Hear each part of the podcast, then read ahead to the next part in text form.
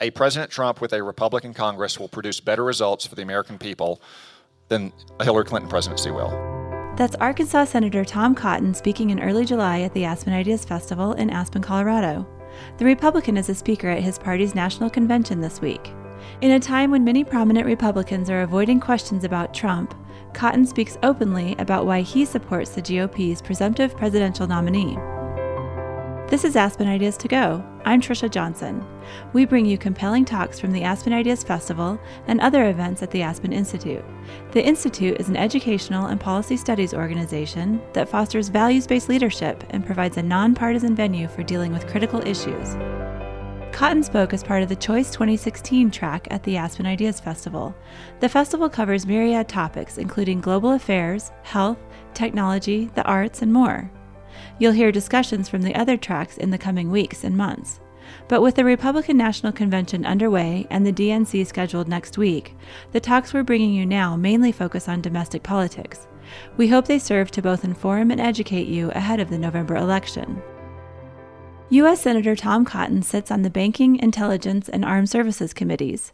He served one term in the U.S. House before moving to the Senate. The 39 year old spent nearly five years on active duty with the Army, serving in Iraq and Afghanistan. He's known for being blunt and is considered a prominent voice in Washington on foreign affairs and national defense. In Aspen, he sat down with Jeffrey Goldberg. He's a national correspondent for The Atlantic magazine. Previously, he reported in the Middle East for The New Yorker. He's also written for the New York Times Magazine and The Washington Post. The conversation begins with Goldberg asking Cotton about his position on Donald Trump as the presumptive nominee. I mean, you have said that you will support the nominee. I don't think you've said you've endorsed the nominee, but you will support the nominee uh, for president. And I'm trying not to put too much spit on the ball here, but uh, your beliefs, as I understand them, and I think I understand them fairly well, we've talked about them, uh, your beliefs about America's role in the world uh, stand in stark contrast to what I understand to be Donald Trump's beliefs about his, the role in the world. And I'm not, I'm not being snarky when I say that those are ideas and beliefs that are, seem to be in development. Um, nevertheless, no, nevertheless, uh, you are a strong Atlantic Alliance person. You believe in NATO. Um, you don't believe that South Korea and Japan should be cut adrift and let become nuclear powers. You're for. You're you're, you're not a protectionist. Uh, explain to me how you've come to the decision that Donald Trump would be a good president on foreign affairs and national defense. Well, thanks, Jeff, for having me here, and thanks to the Aspen Institute for having me here. Um, I won't characterize Donald Trump's views or the Republican Party's views. I'll characterize my views, uh, which is a belief, as Ronald Reagan said, in peace through strength, that we need a strong military deterrent, we need a credible deterrent, and we need to be active and engaged throughout the world because we've been a positive force for stability and order, which, as a continental nation with global interests, is in our, uh, our national security interests. Do you think Donald Trump believes that? I believe that Donald Trump believes that America is an ex- exceptional nation and that we need to attend more closely to our core national security interests. Now, I may have disagreements with some things that he stated. You mentioned NATO, for instance. He has cited what many Republicans and Democrats alike have cited as a real problem, which is our European partners don't spend enough on their military. They don't meet their 2% obligation. You're in agreement with President Obama on that. And President Obama and John McCain and many of our uh, colleagues in the Senate. Uh, in the Cold War, it was 50 50 split between North America and Europe. Now it's a 70 30 split, with America carrying the heavy weight of the 70%. Now, I would not say we should spend less. I would not say that we should withdraw from NATO. We should urge, as we constantly do, our NATO allies to spend more. But Donald if, Trump has said that if you don't pay up, we're out. Well, I mean, a, that, that's, a, but he's that, just that's said, very different than what you're describing. But he's also just said uh, that NATO needs to play a bigger role in the fight against the Islamic State, and we need to help Turkey in its fight against the Islamic State, which implicitly acknowledges that NATO has a role. I think Do- Donald Trump has stated, though, like Barack Obama, like me, like John McCain, like so many others, that our NATO allies need to spend the money to defend their countries and to provide for the common defense. However, as a broader matter, I, I am confident that America's national security interests will be more or more likely to be advanced with a President Trump and a Republican Congress than they are with President Clinton. We know where President Clinton has taken us in the past. We know what she's promised to. She hasn't won yet. Secretary Clinton. Yeah. We know what Secretary we know what Secretary Clinton has done. If you want to know what Secretary Clinton would do, you could basically just look at some of President Clinton's accomplishments, and she's repudiated them all. But we know what Secretary Clinton has done and some of the failures with the Russian reset and the Iraq Status of Forces Agreement and the Libya intervention. Uh, and we also know that it would be very hard to get Democrats in the Congress to try to rein in any disagree- when we have disagreements with a President Clinton. By contrast, with a President Trump, Republicans would still believe in some of the things I've outlined, and many Democrats would as well because they don't have that kind of partisan loyalty. You talked about South Korea. It's not a novel thing for a presidential candidate, or for that matter, a president, to suggest that we should withdraw our troops from South Korea. Jimmy Carter suggested that in the late 1970s, and he was not able to do so because a bipartisan majority of Congress stopped it. I'm, I'm just going to keep, I have to push at this a little bit because it just strikes me that among other things, let's put aside matters of ideology, matters of sort of scattershot policymaking through tweets. Uh, it it seems to a lot of people who study foreign policy that he doesn't have enough knowledge about the world to be president. Do you believe that he has enough knowledge today to be president in the United States? It's hard to say that anyone before they become president, or certainly before they become the nominee and then the president elect and have all access to the intelligence that we have, has that knowledge. I, I am confident that once Donald Trump has some of the information I have, for instance, about Vladimir Putin as a member of the Armed Services Committee and the Intelligence Committee, that he will be much less friendly towards Vladimir Putin, and he will wait, not. Wait, so you're saying that you know more about international affairs right now than he does? No, no. I'm saying I have access. To, I'm saying I have access to classified information at the highest levels of our government. So, so I, I, know I know more than most people do about a lot of uh, things no, that are happening but, around the what world. I'm saying, I'm, I'm actually paying you a compliment here and saying that what you've said is that the junior senator from Arkansas knows more about, for instance, Russia than the presumptive nominee for the for Republican nominee for president. That doesn't sound like a very healthy situation. I, I, know I know more about what's happening in the world right now than Hillary Clinton knows as well because she has not had access to classified information for four years. And that's not a function of me being a junior senator. It's a function We're of. not talking about just classified information. We're talking about analysis, about reasoning, about having experience in the world, about understanding history. We're not talking just about what, what the committee is, eh, what the CIA is feeding the intelligence community or intelligence committee. I mean, it, am I just help, help me through this because I just don't I don't understand it. And again, it's not ideological. He he doesn't seem to have the preparation overseas to do this job. I mean, it's not a job where you want people learning on the job. Is that correct? Well, I mean, most presidents would most presidents would say say that there is no job that prepares you to be president. Hillary Clinton, you can say that she has all the world historical knowledge you want. That didn't stop her from pressing the reset button with Sergei Lavrov. It didn't stop her from advocating for what's become a very disastrous intervention in Libya's uh, civil war. I, I don't. I, I want to go on a tour of the entire world, so we're going to have to. We're going to. We're going to go there. We're going to go on that tour. But but what's a, put aside Hillary Clinton for a minute? What is the affirmative case for Trump?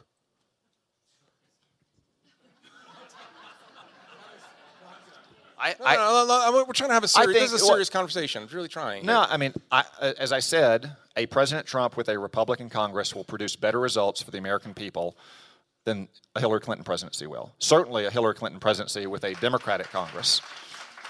And that, that doesn't mean that a, that a President Trump is going to agree with me 100% of the time. No one agrees with me 100% of the time, and vice versa. But I'm confident that in our system of government, as you mentioned, the uh, Iran letter uh, in your opening remarks simply stated that we have a separated powers system of government. That's very foreign to most countries in the world. And the Congress has great influence over foreign policy, just like we do over domestic policy. And I'm confident that we would have an America that is safer and more prosperous with a President Trump and a Republican Congress than we would with a President Clinton. The, the the odd thing to me about this, and you know, you, we can draw a continuum, right? Uh, the the odd thing about this statement is that I, I understand uh, and we've spoken a lot about this, about President Obama's approach to the world, his beliefs about American exceptionalism, indispensability, and so on. Uh, if you put you wrote the doctrine, I, apparently, yeah. The um, uh, I, when you look at the the, the, the Hillary Clinton's bias toward action, for instance, her belief in a strong alliance system, her statements about American indispensability, uh, you are much closer to her than you are to the kind of neo isolationism or protectionism, certainly, you didn't address protectionism and tariffs and, and trade wars, uh, than you are to Donald Trump. Uh, so the question is is this simply an issue? And it's fine if it is. Is it simply an issue that this is your party, this is what the people of your party have chosen, and you are sticking with it? Uh, no, I'm not close to Hillary Clinton, trust me. Uh, and I don't know what we can count on in her words, uh, what she uses on the campaign trail. This is a woman who helped negotiate the Trans Pacific Partnership, called it the gold standard uh, of trade agreements, and then because she faced pressure from her left flank and Bernie Sanders repudiated it. Like, what does that say to you if you're sitting in Seoul or in Tokyo or in Taipei or in Riyadh or in Jerusalem and the security guarantees of the United States, which is largely to say the credibility of the United States is a large part of your security. Uh, what I do know from traveling recently to a lot of different capitals is that a lot of our allies feel that Hillary Clinton is a known quantity with a great deal of experience. And the question, and I'm sure you've heard this because you have a lot of foreign visitors, uh, there's a great deal of unease among our allies about an inexperienced person like Donald Trump with temperament issues becoming president of the United States. You've heard it. I'm. Uh, this is not. Yeah, we had an inexperienced president, Barack Obama, and look what that got us. Well, let's go to that. What what did it tell us? What it? Look, I mean, what, this is. When this is, you know, he went. I think he was in East Asia, maybe when he, he said Donald Trump is very unsettling to our allies. You know how unsettling Barack Obama has been to our allies over the last seven and a half years. Again, you know, just because uh, Barack Obama says something doesn't make it so. And in fact, when you listen to our allies, and I've had heads, of state tell me in front of other senators and congressmen that we need, we need to get a new American president who believes in American leadership. Something, something that's interesting uh, uh about this conversation is that um, you I'm not going to use the, the, the, usual labels that we use in Washington, neoconservative or not neoconservative, but you come out of a wing and a tradition of the Republican Party that is not in huge favor uh, across the spectrum after 15 years of hyper engagement in the greater Middle East. Uh, that's fair to say? Well, I'm not a neoconservative because I was right from the beginning. Uh, but uh, I, I, I would actually, I would position myself again, without speaking for the entire Republican Party, uh, in the uh, post World War II bipartisan consensus that believed that America had a key role to play in providing global stability and order in Europe, in the Middle East, in East Asia. Um, and there have been re- Republican presidents and Democratic presidents alike who have helped carry that banner forward. That's where I would position myself. Um, as I said, I don't think the intervention in Libya was was well considered. I think it was very ill considered. I think it was imprudent, and it's led to very harmful effects. I, I want to get to each of those in turn. Let's do the discussion of the Middle East by stepping back to 2003. And, and you are rare in, in, in the Senate, rare in politics for having two views of Iraq. You have your political view of Iraq, but you actually were in Iraq. And I want to ask you to, to answer two questions at once. What were the lessons that you learned in Iraq about American interventionism, about the nature of America's role in the Middle East, and what are the lessons you've learned about what seems to most people, at least, the failure of this intervention to work, to deliver a stable, nonviolent, possibly even democratic Iraq? So, so, so take them. They might be one large answer, you might have one, uh, two separate answers, but take those in turn. Well, uh, first, I'll say that, that I continue to believe that the Iraq War is both a necessary war and a just war. Uh, I think most presidents uh, in office at that time, faced with the information they had and the decision necessary, would have, would have decided uh, to launch that war, as Walter Russell Mead wrote in his post uh, 9 11 book, War, Terror, Power, and Peace. that doesn't mean that every aspect of the war was well managed by any degree. That sounds like a bit of an understatement. Well, no, I know. So, seriously, I mean, and take us take us to your own experience. So I was in Iraq in 2006. In fact, I, I returned from Iraq uh, just a few weeks before President Bush announced the surge, which many people look back in retrospect and think of just throwing more troops in. It was very something very different from that. Something that most of us on the front lines, by which I would say battalion levels and below, knew that we needed not just new troops, but new troops to execute a new strategy and new generals to help lead that strategy. Um, and that was a long time coming. So, from the very beginning of the uh, post major uh, uh, combat operation phase until the end of 2006 um, the war the, the war effort was focused too much on trying to rapidly return power to an Iraqi society that was badly shattered uh, by 25 years of Saddam Hussein's rule. We should have focused on what we did in the surge, which is providing security to the people, which created a space for political reconciliation and economic development and so forth. We knew that was necessary in 2006. We simply didn't have the troops to do so. Um, that was a very long and, and hard and difficult lesson to learn. I, I, think that President Bush's decision to go against the advice of uh, his Secretary of Defense at the time, uh, every member of his Joint Chiefs, most members of Congress, uh, certainly all Democrats and a lot of Republicans as well, to be frank. Um, the Iraq Study Group, most commentators, was his finest hour. Uh, I wish he would have done that earlier. I think that we would have had more success in Iraq than we did. But there's no doubt that by the time uh, President Bush handed over Iraq to President Obama, the war was largely won. And you don't have to listen to me for that. You can listen to what Barack Obama and Joe Biden themselves said in 2011 when we withdrew all of our troops once and for all. They said it was going to be one of the great accomplishments of their administration. They said that Iraq was on the path to democracy and uh, to uh, peaceful secure, a peaceful and secure existence. Obviously, that's not the case. But so, but in terms of lessons, now let, let me say this. First, one lesson is uh, strength and toughness can never be underestimated. Um, if you are strong and you are tough, then people are much less likely to take you on. That's true at the platoon level, and it's true at the level of nation states. We saw, I saw units that were complacent. They didn't pull proper security. They didn't keep proper intervals. They were much more likely to be attacked than the units that were well, that were disciplined and orderly. Usually at the beginning of their tours, because they were still um, you know, ready to go out and take the fight to them. That's the first lesson I learned, and I still apply it to international security policy now.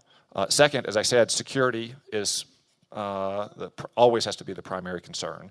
You cannot have anything else in a society until you have security, whether it's security from external threats or security on your streets. You cannot have political reconciliation.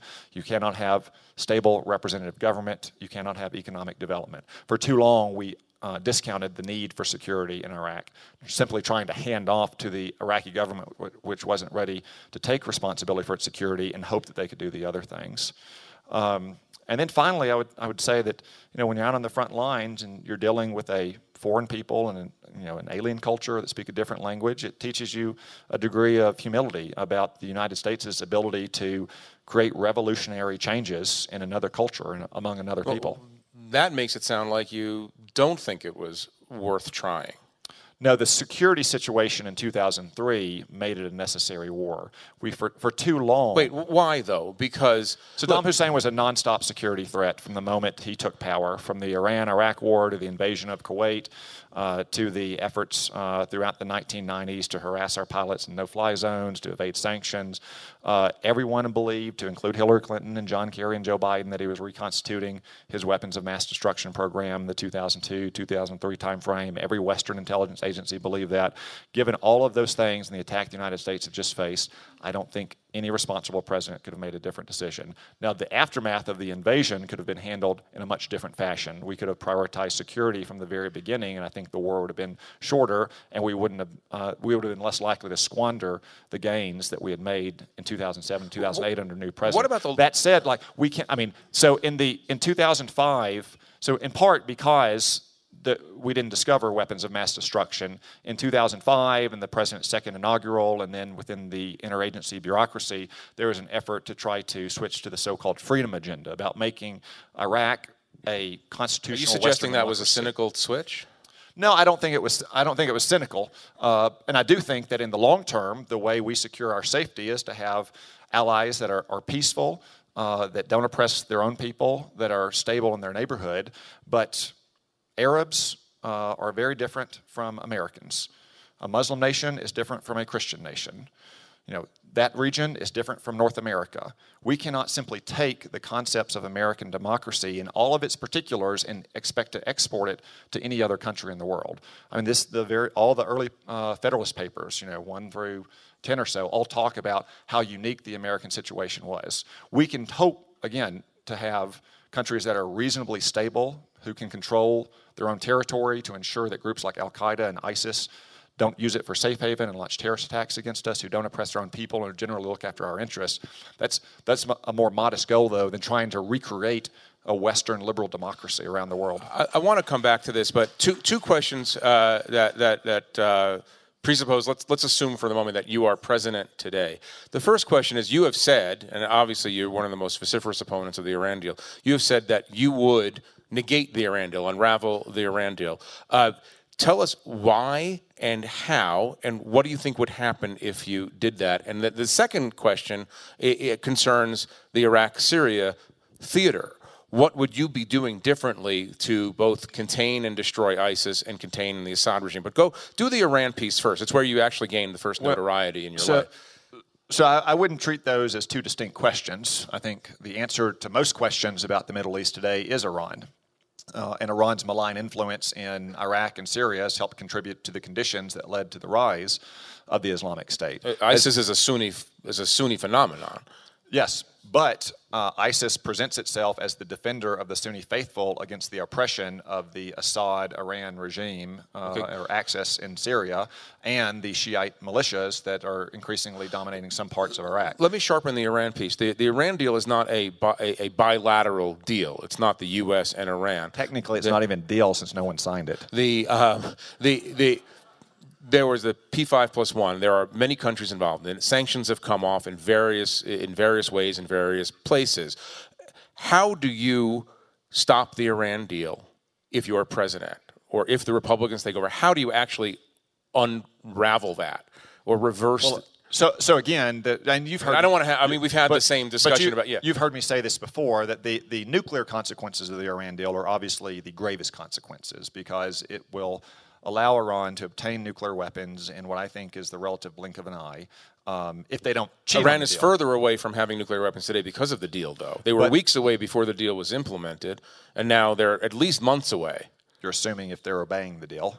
I'm, uh, there are uh, you, look. You've read the deal the same way I have. If if, if the checks that are in place are in place, it is a fairly fairly difficult thing for Iran to do to sneak all, almost out. all of which almost all of which fall off in 10 to 15 years, which is about the amount of time it took North Korea to develop nuclear weapons. But, it, but again, again, again, before the deal was signed, they were weeks away from actually but being the, the close point, to breakout. The, the point that the point I'm trying to make though is that the nuclear consequences, while the gravest consequences are more remote, the immediate consequences is the empowerment of Iran and its reign of terror and its malign influence throughout the Middle East.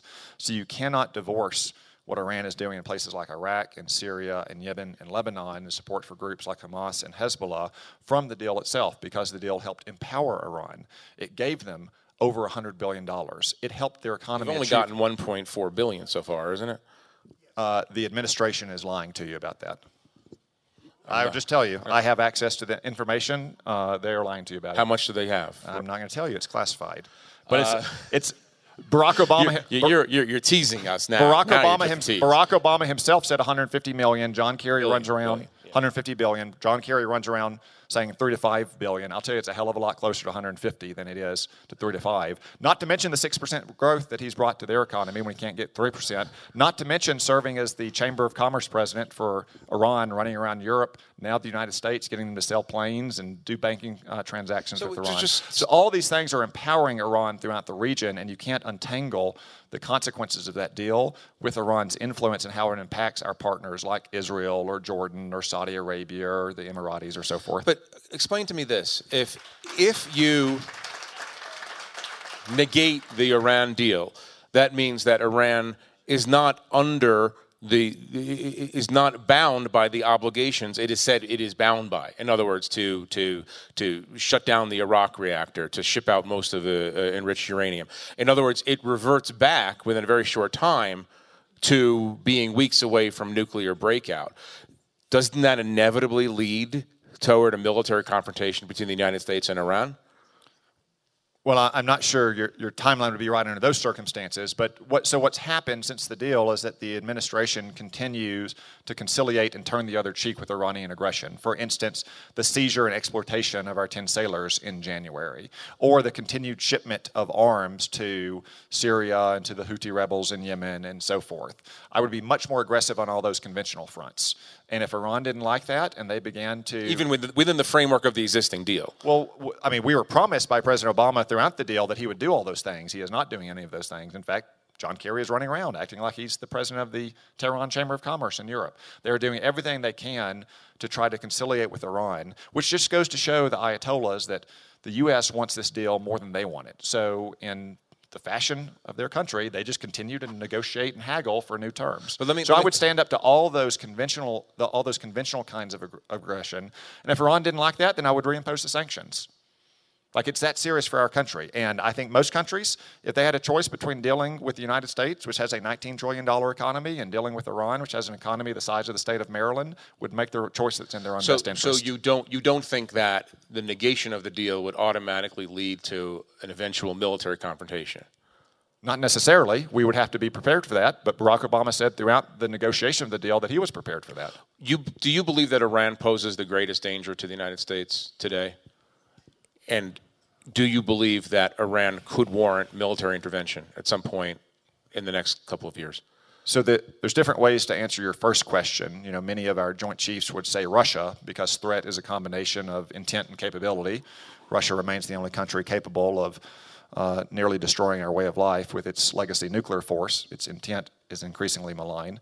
Um, the more urgent threat we probably face is a terrorist attack from the Islamic State or Al Qaeda or similar groups. Um, but Iran is a grave threat for uh, international peace and security, not just because of the threat it itself poses, but the second and th- third order effects that it would bring to the security system in the broader Middle East who do you blame for the current conditions in the Middle East? Uh, do you blame Barack Obama or do you blame Islam? Do you blame uh, George W. Bush? Do you blame Vladimir Putin? W- what is the cause of this rolling and complicated turmoil? What do you mean by current conditions?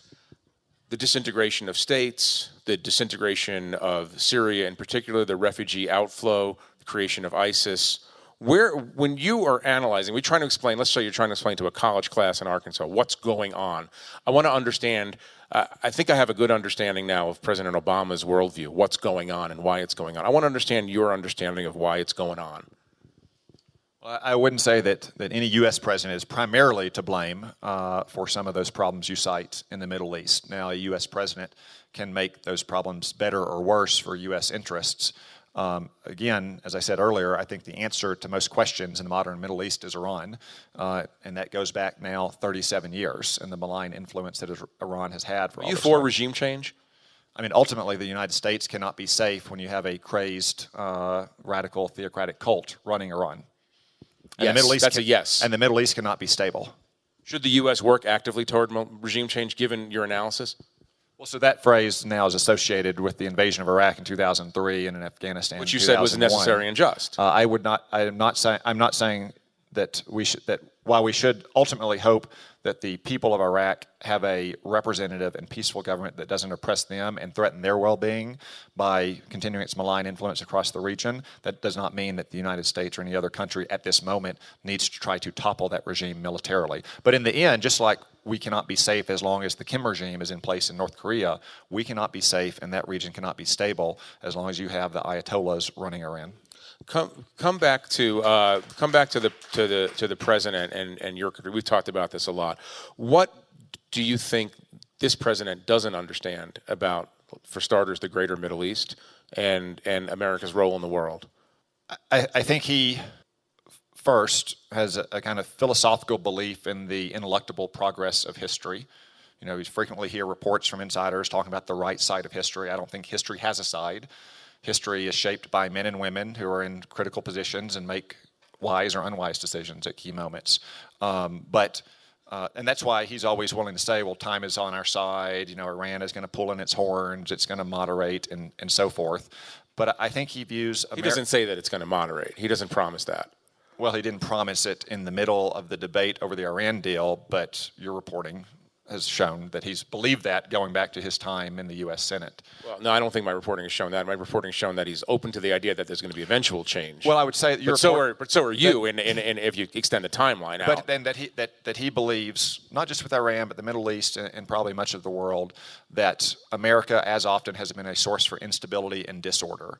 And if we would pull in our horns, if we would not be so active in the world, then we're more likely to see a peaceful balance of power, as you as he said in your article, that we would have a cold peace if Saudi Arabia would just learn to share the Middle East with Iran. I think events have refuted that, not just in the Middle East, but in the European and northeastern now, Asia. I just I just have to interrupt you and say, and, and I say this as a person who supported at the time the Iraq War, as you well know, but if you're President Obama and you say America has uh, caused instability at various points in recent history, uh, can't you legitimately point to a war that hasn't really worked in Iraq and say, well, there's a there's a pretty good example? You can point to the Balkans and say that was an example of America doing the right thing and and, and stabilizing an unstable area, but but why is it outlandish for an American president now to look back at the Iraq war and say that was not really helpful?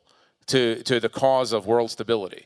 Well, I don't, I don't think it's an illegitimate view. I just think it's a wrong view, and it's not proven out by the facts of history, and it's not proven out by the history of Iraq either. Again, when, when he took office, uh, Iraq was largely stabilized. And the progress that we continued to make when we had a troop presence there from 2008 to the end of 2011 continued to advance. That's why he said it would be a great success if he has. Now, I wish we hadn't had that three year gap in 03 to 06 uh, when we weren't focusing on security, and we could have said that by 2008 before George Bush ever left office. But uh, again, I, I think the history of the last 100 years certainly the last 70 years is a history of U.S. leadership that's promoting stability and order throughout the region, and that we should be proud of that, and we should try to continue that in the 21st century. By the way, that's something that Hillary Clinton once told me almost verbatim.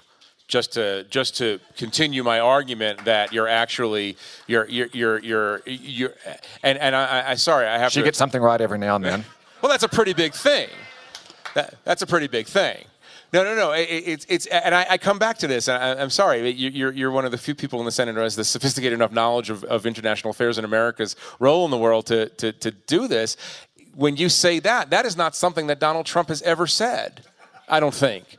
I mean, coming back, I, you know, I don't think he has articulated a view uh, of America as the great, uh, in the great confrontation of uh, fascism and communism, that we, we won the 20th century and that we are the indispensable, exceptional nation, and we have burdens that come from indispensability and exceptionalism. Well, re- remember, we don't do this for a charity case. We do this because it's in our own security interests. Like we don't we don't have troops today still in Italy and Germany and South Korea and Japan because we're charitable. We well, have it because it's in you, our security You're not interests. at all afraid that Donald Trump would pull out those troops from Italy and Germany because they cost too much. I mean, he's kind of said it. I'm not afraid that he would uh, remove those troops from Europe um, in a in some. Now, he might relocate them, and it might even be wise to relocate them in, inside of Europe, further to NATO's eastern flank. But no, I don't, I don't think he will do that. Um, and again, this is not this is not unprecedented in American foreign policy. Jimmy Carter tried to do this, and the Congress stopped him. Jimmy Carter did not want to pass the Taiwan Relations Act, and Congress rammed it down his throat in less than a month. Barack Obama did not want to sign the CISADA sanctions bill against Iran, and he had to when the Senate passed it unanimously. The Congress, and especially the Senate, has a big role to play in U.S. foreign policy. And if Donald Trump is elected president, I will support him when he is right, and I will try to change direction when he is wrong. Come back to this this question you and I have talked about before about whether the American people are tired of intervention or tired of uh, our global role. I have to imagine, and we've talked about this in the past. I don't have to imagine it that you worry that Americans uh, no longer understand the traditional role that this country has played. What do you what do you ascribe this fatigue if you actually accept the idea that this fatigue exists? Well, it's not surprising that the people uh, might be war weary when the commander in chief seems to be the weariest of them all. Uh, it takes presidential leadership to sustain an effort like the Iraq War, the Afghanistan War, or the campaign against the Islamic State. And President Obama simply is not an effective and uh, continuous advocate on behalf of these critical. President Obama has killed more terrorists than any American president in history. Is that fair or unfair? Is that a true statement or a not true statement? Um, I don't know factually if it's true or not. Uh, I mean, George Bush, George Bush 43 would be up there as well. It's not really a relevant comparison. Well, either. I mean, I mean, because you're you're you're you're uh, you're saying you're going to vote for But a the- guy who has suggested that Obama is an ISIS sympathizer. No, t- but take- so you- it's quite it's quite it's quite one thing to say that somebody insinuate that somebody somebody's an ISIS sympathizer and look at the record, which is, and, and you know your colleague your colleagues far to the left of you are angry at President Obama for waging a relentless drone war against terrorists and collateral and people who are in, in, in the way. Uh, so so I, I don't understand how you can thread that particular needle. So, so, com- so compare the efforts of President Bush uh, in 2007 with the Iraq surge to President Obama in late 2009 and 2010 and the Afghanistan surge. Compare the number of speeches that they gave. Compare the number of interviews they gave. Read Bob Gates' memoir since he was present for both of them.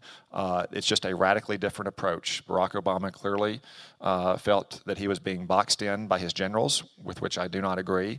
His heart wasn't in that effort, uh, and he announced it in one speech, and then he moved back to Obamacare and Dodd Frank and everything else that was on the radar. And then he talked about it, he didn't talk about victory. He didn't talk about winning. He talked about ending the wars. Do you think That's what I mean when to have a victory over ISIS? Yes, I do. How? We win, they lose. How? No, how? So um, there's a lot of things. I mean, you can shut the internet down, and, and, and that would stop most the activation of lone wolves, but that doesn't seem pr- feasible. If the Islamic State is losing and the existence of a Islamic State adherent in Raqqa or Mosul is miserable, they don't have a sex slave and they don't get to live out every grotesque violent fantasy they've ever had, but rather they live a lonely, isolated, miserable existence until they get killed by an American bomb or an Iraqi rifle, then you're going to have a lot less inspired attacks because that's not very inspiring. Talk a little But bit. Yeah. but but uh, but again, the the president has a unique role in our society to sustain support, not just for current operations, but for our military as well. To go to another point of strong disagreement I have with President Obama and President Clinton, that we've had a, you know seven years of dramatic cuts to our military budget, which Bob Gates uh, um, catalogs in detail in his uh, memoirs, and now Hillary Clinton, like Barack Obama, has endorsed the view that a dollar of defense spending needs to be matched by a dollar of domestic spending. If you had your druthers, how much would you grow the military, and where would you grow the military? What that- would your budget be? so I I think a good baseline to start is Bob Gates' last budget, uh, and I say that for two reasons. One, um, he was known as a very efficient manager who had cut a lot of uh, waste and inefficiency out of the Pentagon, and he submitted that budget uh, before the Budget Control Act took effect. Before, you had more arbitrary cuts on top of the four years of efficiency reductions that he had faced. Um, second, the world is a lot more dangerous now, five years on, than it was when Bob Gates submitted that budget uh, in the winter of 2011.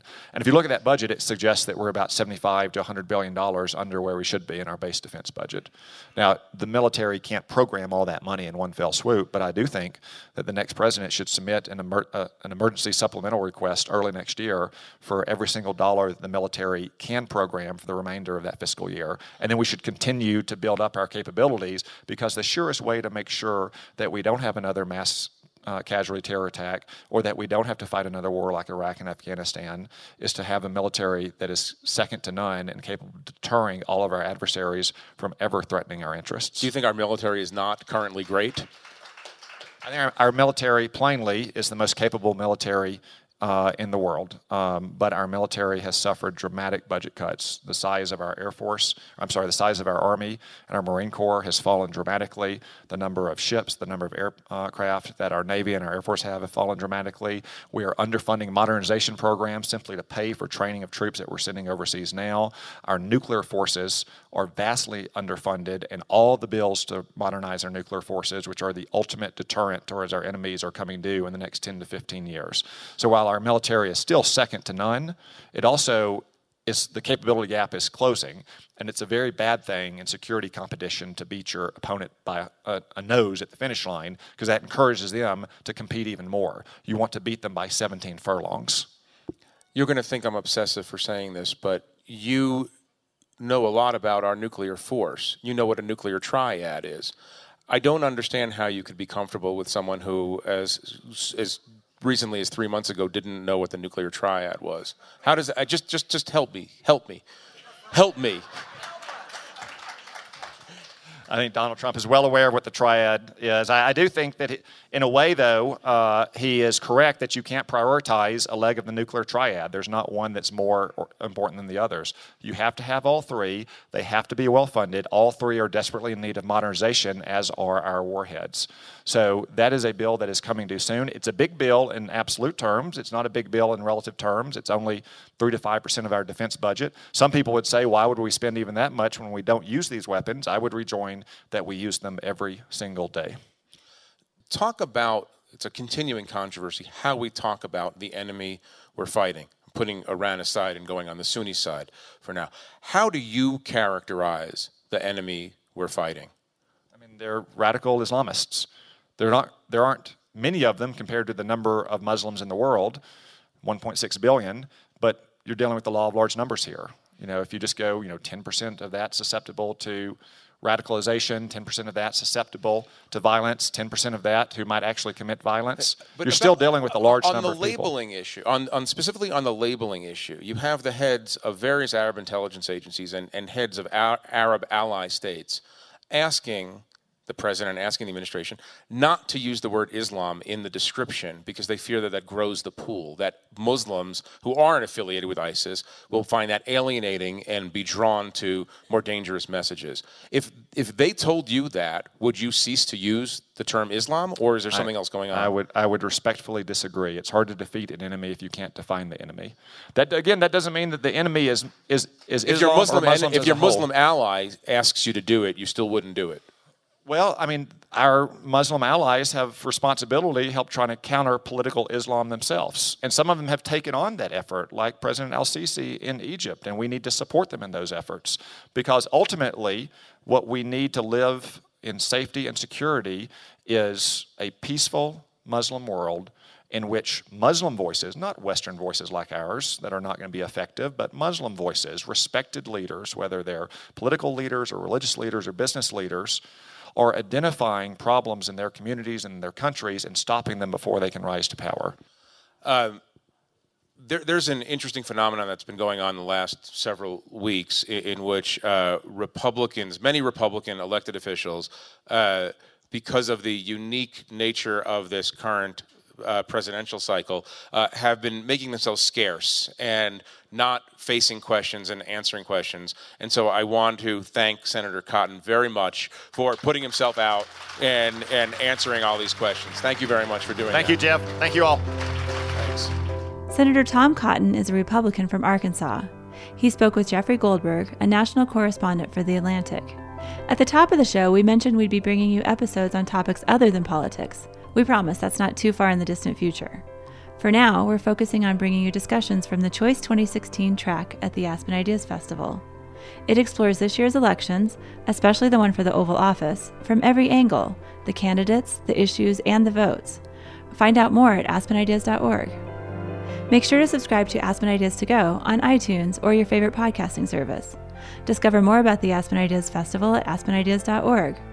Follow the festival year round on Twitter and Facebook at Aspen Ideas. Today's show was produced by Marcy Krivonen and myself and recorded by our team at the Aspen Institute. I'm Trisha Johnson, Editorial Director of Public Programs. Thanks for listening.